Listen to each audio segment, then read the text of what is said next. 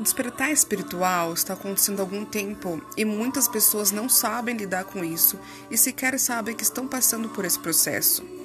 Como lidar com os diversos sintomas como depressão, ansiedade, sensação de que está em um lugar errado e se sentir preso neste planeta. E como lidar com o famoso ego. Aqui eu vou falar sobre espiritualidade, universo, magia, natureza, sobrenatural e o que mais a minha essência sentiu de falar.